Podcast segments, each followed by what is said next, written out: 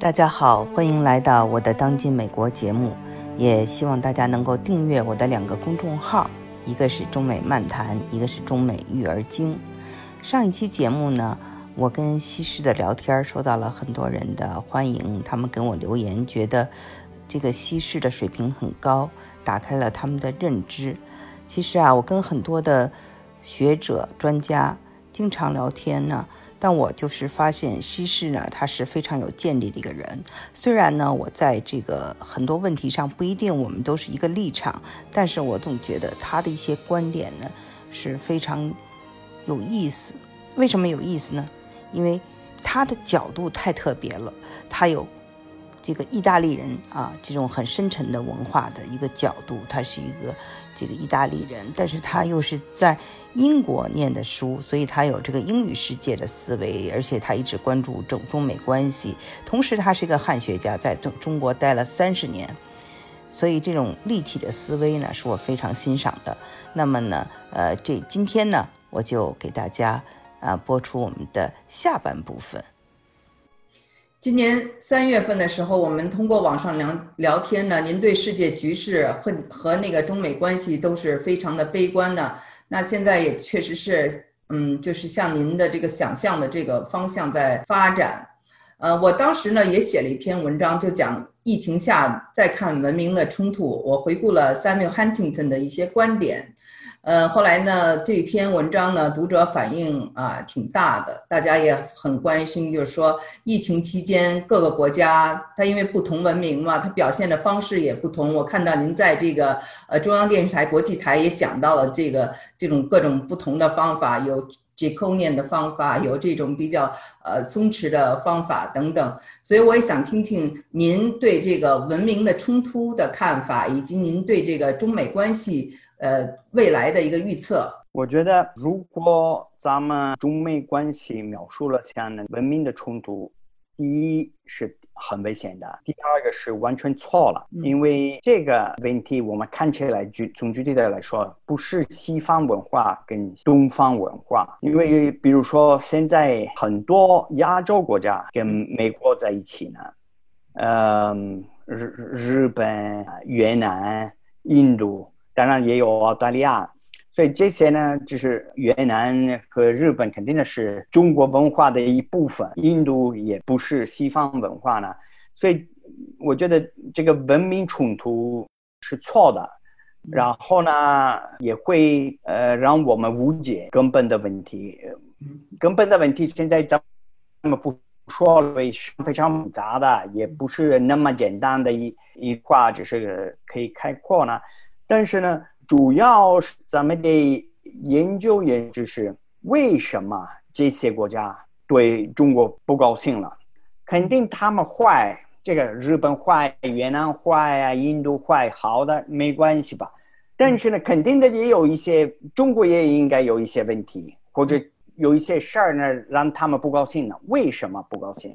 嗯，这些让他们不高兴的事情呢，有没有可能中国可以？改一改，让他们更好理解，让他们呃接受。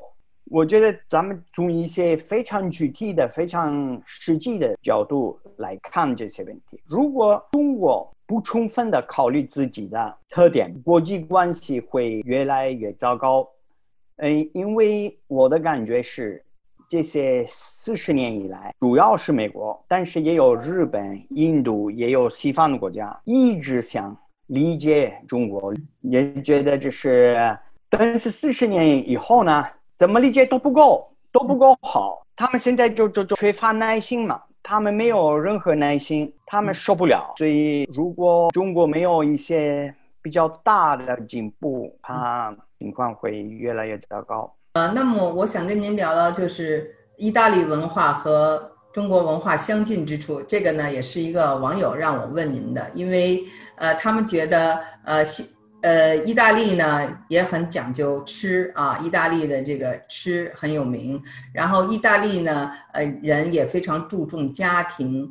那么，意大利人呢，还有一个特点就是说，有很长，意大利有很长时间的这个封建社会，所以呢，很很讲究一些精美的这些艺术，呃，还有一些手工。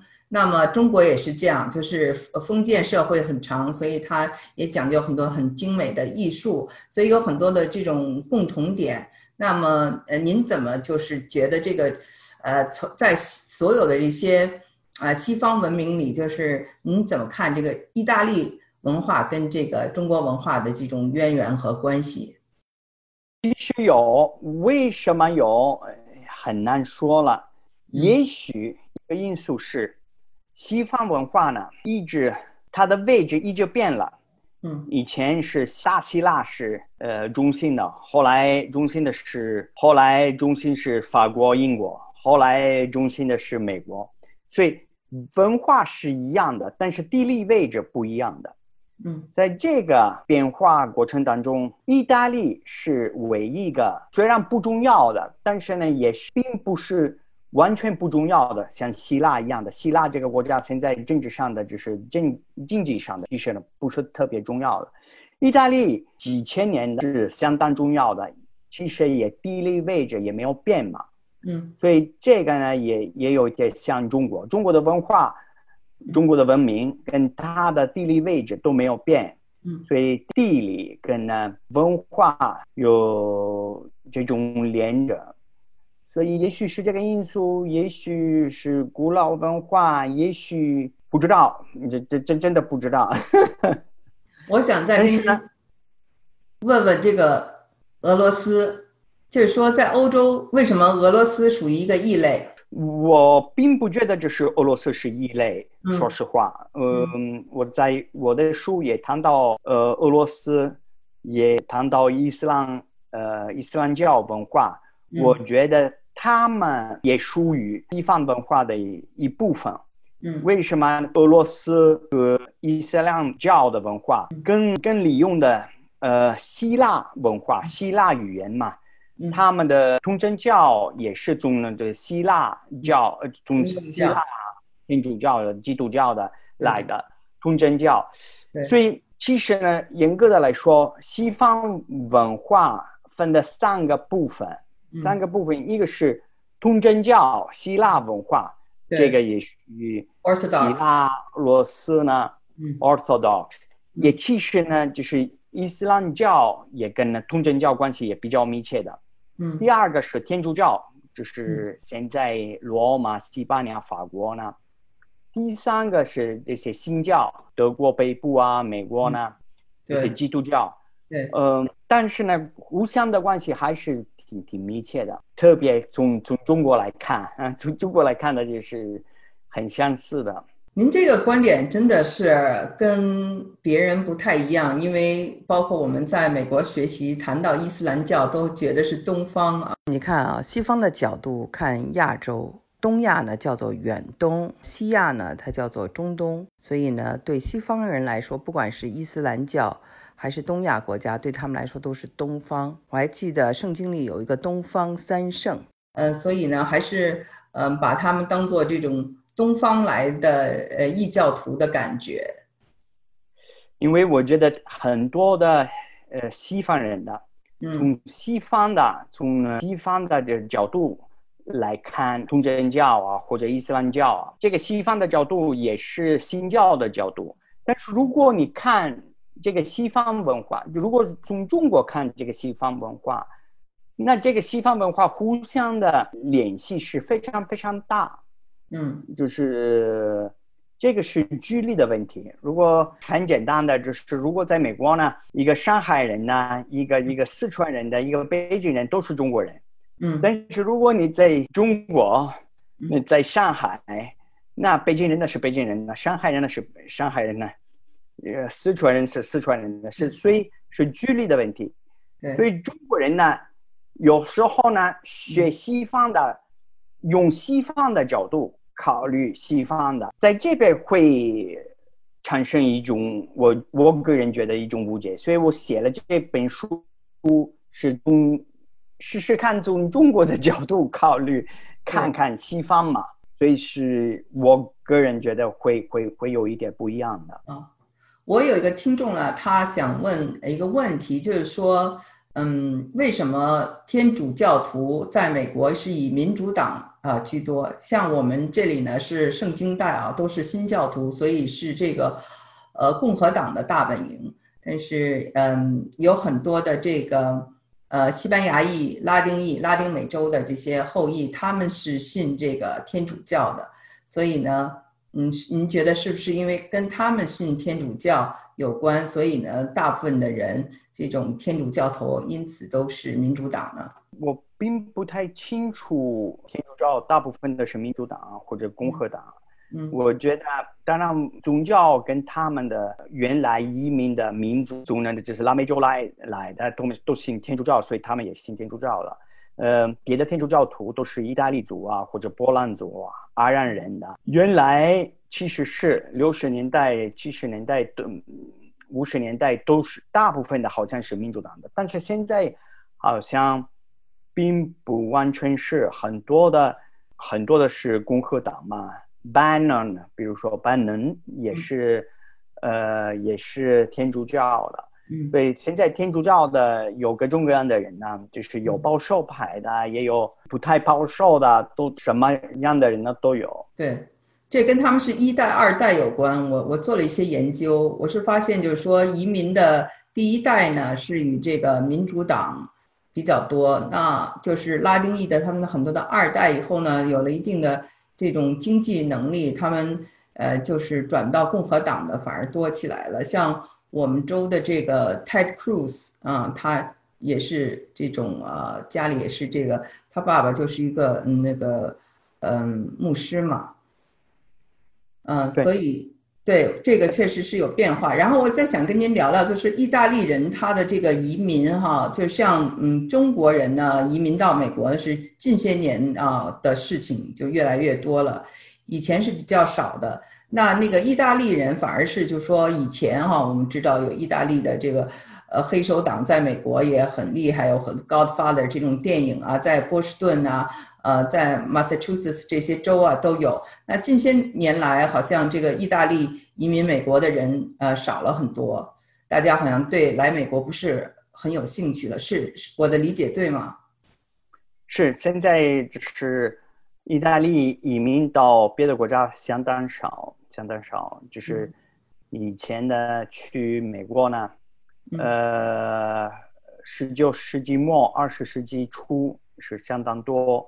后来他们去拉美洲啊，阿根廷、巴西，嗯，然后五十年代、六十年代去德国、瑞士，现在就是意大利移民的很少。现在就是其实意大利变成的是受移民的国家，这个对意大利是一个很大的、很大的变化，因为以前呢从来没有过类似的，就是以前的就是意大利人移民到别的国家，但是从来没有。嗯，别的国家的人能移民到意大利去，嗯，所以突然的九十年代中末以后呢，移民的越来越多，先从呢东欧过来的，然后呢从北非过来的，现在就从呢呃中非过来的，所以这些移民越来越多，当然也带来一个很大的社会和文化的变化。嗯。呃，但是我觉得这个也是一个对意大利来说也是一个机会，多学习，嗯，别的文化、别的文明，多研究研究世界的别的世界别人的的的观点，因为如果咱们不学习，咱们就死了。嗯，呃，所以我觉得意大利现在有两个大的挑战。第一，应该学习这些文化的人呢，但是第二个更也是非常重要的，怎么让这些国家的人呢，这些移民的变成意大利人？就是美国在这边呢挺有经验的，你甭管是什么国家的，你过了几年在美国呢，你变成美国人，所以这个呢也是一个非常，我觉得非常。有用处也非常重要的一个功能。为什么中国古代的呃就觉得我们得选贤人，我们得选好人，就是领导人呢？我们得是很能干的、有本事的。这些本事的，他们不分是内国呢是宋国还是秦国还是楚国，都只是他是好人有本事呢，那我选他了。嗯，这个功能呢，让呢中国古代的发展的非常好的。嗯，现在这个功能呢，也让美国发展的特别好。我觉得各个国家都得学这个这个本事呢，就是甭管你是什么国家的人呢，我可以都，如果你愿意的话，我都可以接纳你，怎么让你融合的在你在在我的国家，也怎么让你用你。自己的文化给我自己的国家做贡献，因为如果你变成的百分之百意大利人，那就就没有意思了，没有用处。嗯，你应该带来一些你自己的文化、你自己的特点的的一些好处，嗯，这样子是更有更有意思。我觉得，比如说，美国呢是一个比较典型的例子，就是美国有两个非常非常大的有影有影响力的。国际问题专家，他们真正的涉及到的整个美国几十年以来的国际关系。嗯，第一个是基辛格，第二个是 Brzezinski。基辛格是一个德国人，犹太的呃德国人，十几岁到到到美国来。Brzezinski 是一个波兰人，二十几岁到美国来，但是呢，他们对美国国际问题研究。贡献的也非常非常大，所以美国有这个本事，也咱们不要小看他的。对，嗯，另外就是我认识的一些欧洲朋友们啊，他们在其他的国家，他们跟我们说，如果他们过上了好的日子，他们都希望在这个意大利拥有拥有第二个家。那我们的好朋友啊，这个美国人也有在托斯卡纳，嗯。住啊，一半时间住在美国，一半时间住在这个呃意大利。然后我的有一个女朋友还写了一本书，叫《The Italian Affair》，就是说，嗯，他们这个嗯很多美国人啊，包括就是说英国人呢，就是他们其实对这个意大利有一种很浪漫化的这种感受，而且他们喜欢这种意大利的生活，喜欢在那里啊治家。呃，这种现象呃现在很普遍吗？非常普遍嘛，我们有很多，比如说西方的国家领导人来意大利度假，俄罗斯人呐，呃，波兰人呐，德国人呐，呃，匈牙利人呐，西班牙人呐，为什么应该问他们？嗯，也许啊，当让让一个意大利人怎么理解？也许是错的啊。嗯，其实是两个因素，一个因素是，当然。他们就觉得意大利有很多好吃的，气候，呃，天气好啊，吃的好啊，有很多博物馆的艺术品啊等等。也许也有一个第二个因素，因为意大利对他们来说也是他们根他们的根的一部分。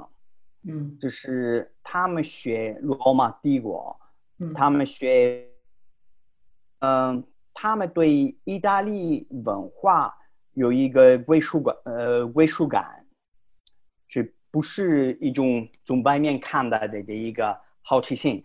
就是很多，比如说意大利历史艺术专家，并不是意大利人，也许是德国人，也许是美国人，所以这个归属感。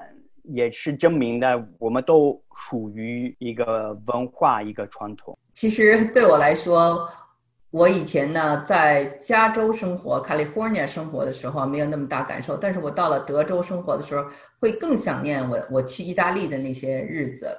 然后我也想啊，将来孩子长大一点，我也想去意大利。我觉得主要一个原因是因为为什么呢？我我分析了一下，是因为这个美国啊，它的这个新教是非常朴素的。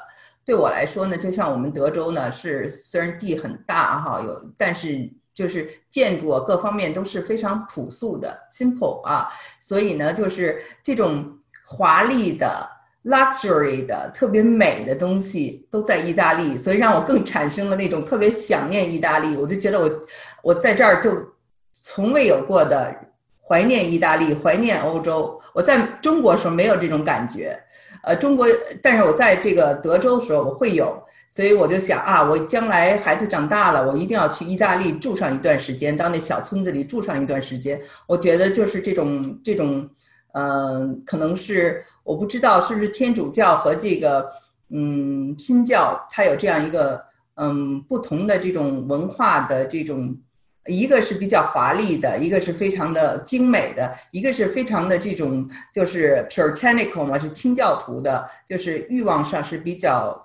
呃，在欲望上是比较克制的，我不知道呃您怎么看这个问题？呃，你说的当然呢，就是那时候古代历史呢，就是文艺复兴的文艺复兴的跟那那个三十年的打仗的时候呢，总也有类似的，他们就觉得这是北方的新教的国家，他他们就觉得天主教太腐败的，他们太豪华了。嗯，但是其实呢，这种豪华腐败腐败啊。对一个某一个人呢，也有很大的影响力，因为你，我觉得你说的对啊，你去一个天主教的教堂，甭管你信不信嘛，就是你就有一种很大的精神的刺激，对，哇，那么美的，对，哇，那么东西呢，是，他呢是怎么说呢？故意的，是无意的，通过这种美，让你感觉到。山地的美丽，嗯，让呢，呃，普通的老百姓感觉到就是山地的影响力，所以你信不信呢，只是另另外一回事儿呢。但是呢，肯定的你受这种刺激。你去了一个新教的教堂，当然也有一种美丽的，但是这个美丽不是不一样的。怎么说呢？也是一个跟呢，从一方面的更深刻的，因为你应该。在那边非常非常深刻的思考问题，然后呢，看到的这些东，但是没有那种那种刺激，两个信仰的办法吧，两个信仰的方式。对，嗯，我觉得美国好像就是更是这种 fast food，还有工业革命的工业化的这些东西很发达。但是呢，比如说您您是这个跟 fast food 相反的 slow food 的会员，那这个 slow food。就是就像我们现在中国喜欢讲这个慢生活，所以呢，这种 slow food，呃，这种还有生活比较慢，很有情调，其实很适合中中国的这种养生的概念。所以我也想听听这个您我参加的这个 slow food 和您那种生活方式。我觉得当然咱们生活方式呢不能改变嘛，我们就现在通过电脑、互联网说话呢。嗯，然后呢，我们都有手机，坐飞机啊，这些快餐的生活，嗯，是避免不了的。嗯，如果说就是我不是我不坐飞机啊，我不用手机，不用电脑，那那是不现实的，不现实的。所以我们我觉得就是咱们也需要这种快速度的艺术，呃，艺术了是什么概念的？但是呢，如果我们所有的动作、所有的行为都是快速度、都是快餐嘛，嗯，第一，我们胃受不了，嗯，然后呢，我们精神的也受不了。我们需要，也许一边走得快，但是一边走得慢，一边看的东西多一点呢，一边思考思考多一点嘛，所以。我觉得就是我们那时候呢，我们做了这个中国盲唱协会，也是让呢中国呢重新考虑自己的文化的一部分，自己的呃慢节奏的一部分，然后呢也考虑西方的，不管是快餐嘛，也是慢餐嘛。我觉得咱们都都得得有把握，就是不用 iPad 也不行。嗯，但是天天吃汉堡包啊，那咱们胃的就受不了了。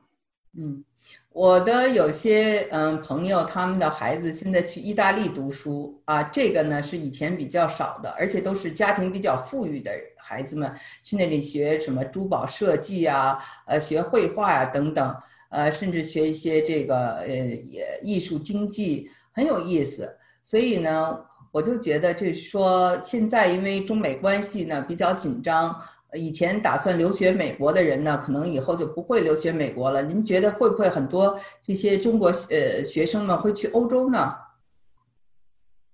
不知道，因为呃，英国肯定会有，英国、爱尔兰肯定会有，因为他们是用呃英文的。别的欧洲国家的不知道，因为你来意大利学习，那必须学意大利语。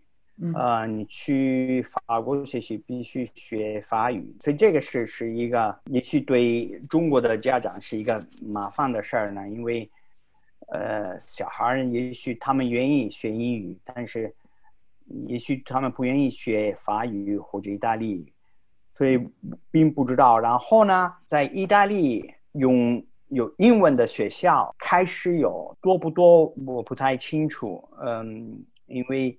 欧洲啊，还没有一个统一的语言是像像英语，每一个国家用自己，主要是用自己的语言。当然，就是知识分子或者只是官方的都用英语。但是，如果你想在意大利生活，光学英语恐怕会会有一点麻烦嘛。我们的这个中国呢，比欧洲的面积稍微小一些，但是呢，就是。在这片土地上，很早就实行了大一统啊，秦始皇时代就实现了大一统，完成了度量衡等等。它呢虽然带来了方便，但然当然也少了很多这种多元化。呃，欧洲呢虽然打来打去的，但是它还保持着这种多元化。所以到底是大一统好还是这个多元化好，也没有定论啊。就是确实是我们啊东亚和这个欧洲人的思维方式不一样。